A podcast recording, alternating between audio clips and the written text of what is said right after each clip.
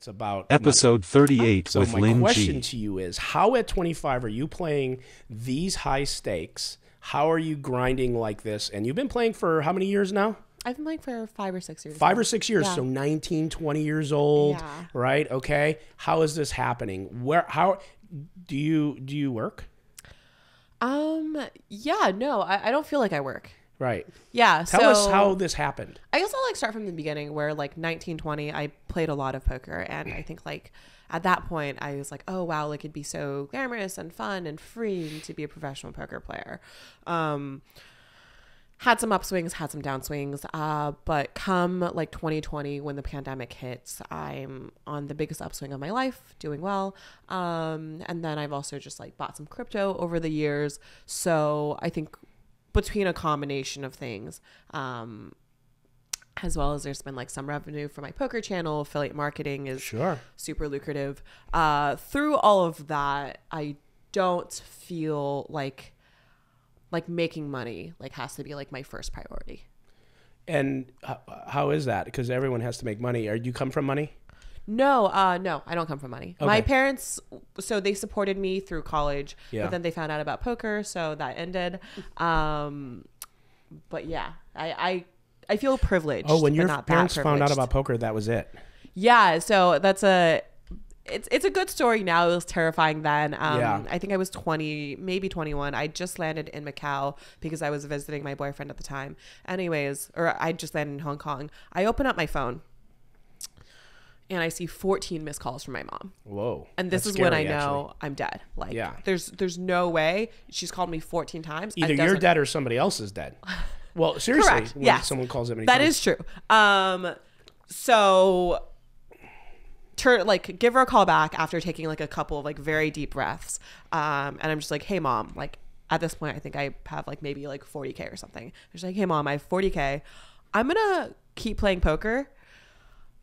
Like, if you guys decide that you guys need a few months to like talk to me again or whatever, like if you guys want me to return the car, if you guys cut me off your insurance, like completely understand, but I'm gonna go do this. Episode 40 with so, Alec Torelli. How did after this done with the hand? Fair enough. How did all the backlash that you just alluded to, what what it cost you probably emotionally?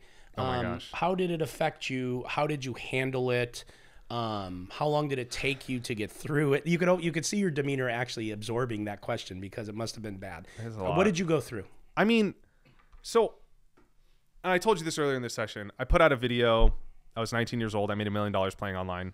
Uh, seventh biggest winner in the world. When I was 20, maybe 21, like right around that year, I lost a million dollars back. Right, I went from playing 200, 400 no limit, forty thousand dollar buy-in. I even played 300, 600, played 60k buy-in to to 510 and 1020. Okay, so like you're buying in 40k and then a single raise in that game is my buy-in in the other game, right? That's kind of the delta between where I was playing. Lost a million dollars. That was like a lot easier, like orders of magnitude easier to deal with than than this was, because you know I could handle like you know if someone's like you're a bad player, I lose my money. Like poker's never about the money to me, so like it was always about you know being the best and competing at the highest level. Like I was never a rock star, which I would love to be. I was never an NBA player, which I would have loved to be. So this is my Olympics, right? So this is like what I do. I love the process. I love trying to be the best. So like this, like you know, attack, this vitriol from social media, like attack on my character and like me as an individual, and like all the negative backlash was like, you know, arguably one of the hardest things I've dealt with in my life. Like it's not even close. Um, and it's like still like it's still like a challenge. Like it's it was really hard.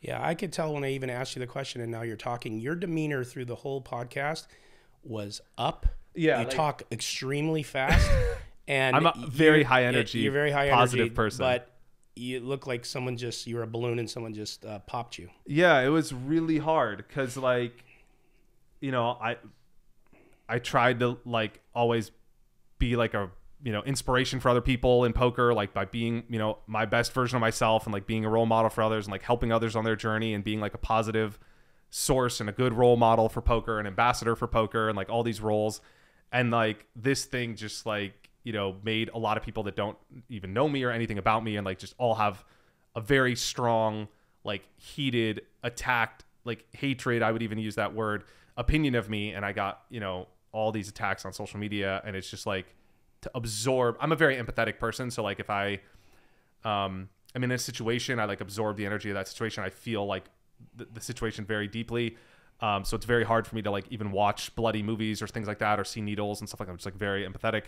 Uh, and so like to feel that energy coming towards me on social and whatever was like very challenging. The odd ironic thing is a couple things.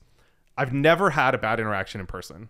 Never once ever. Isn't that amazing? Never. that happens. And I also like when this happened, I was in Italy. I was like on vacation in summer, like you know, living my life, like whatever.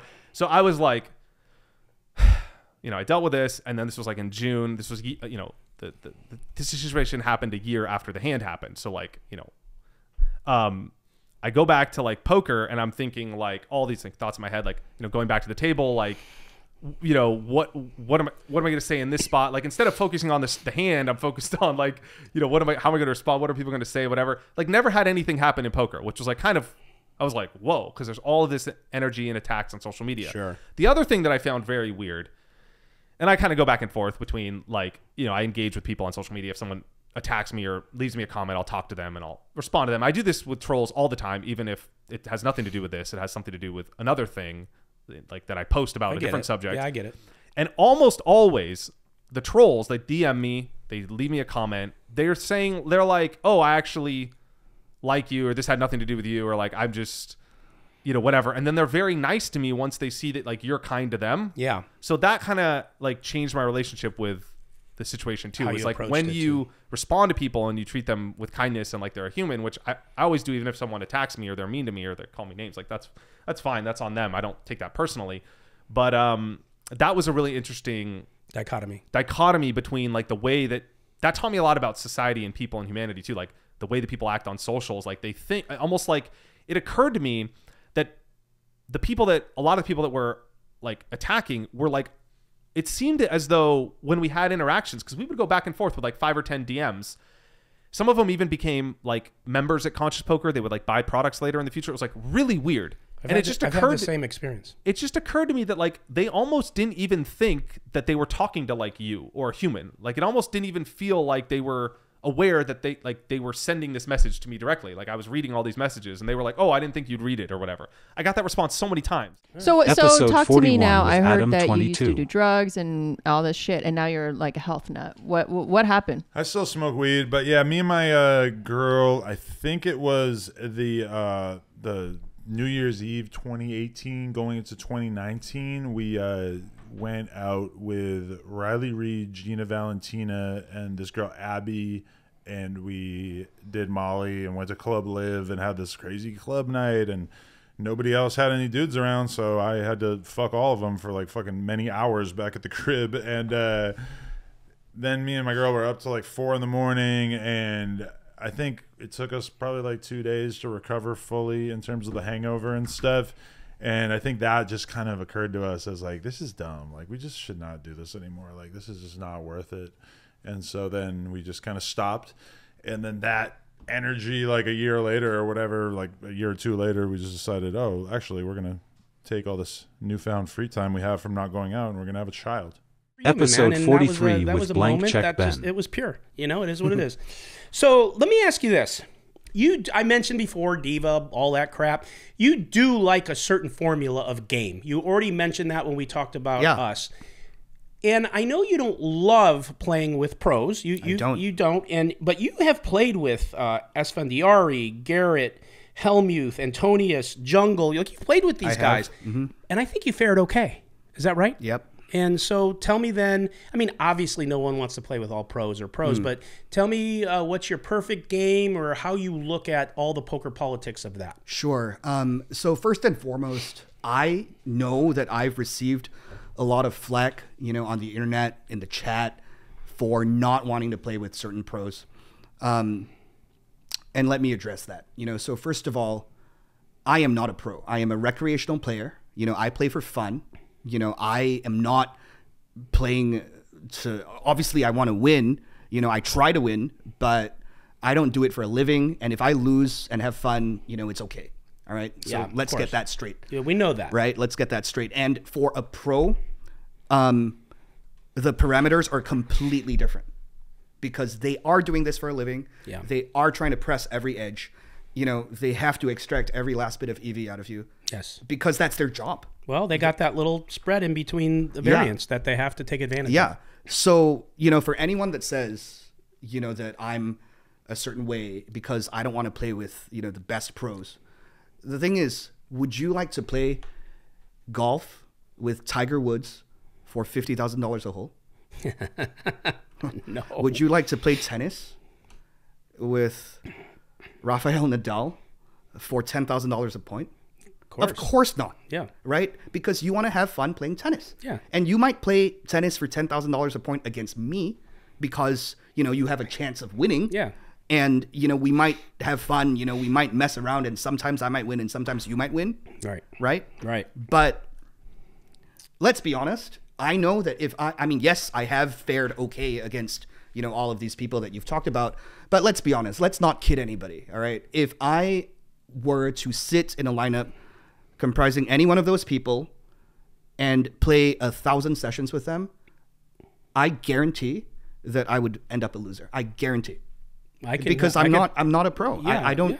You know, That's- I'm not as good as they are Of course, that's so obvious. you Yeah, know and i don't put in the kind of effort that they put into i respect every single one of them Yeah. because they put in the effort Yeah. you know they put in the work to get to the top of the game Yeah. this is their game this is their domain this is their profession right. right in my profession i put in the work i put in the effort i want to be the best of the best right but this isn't my profession this is Totally. their profession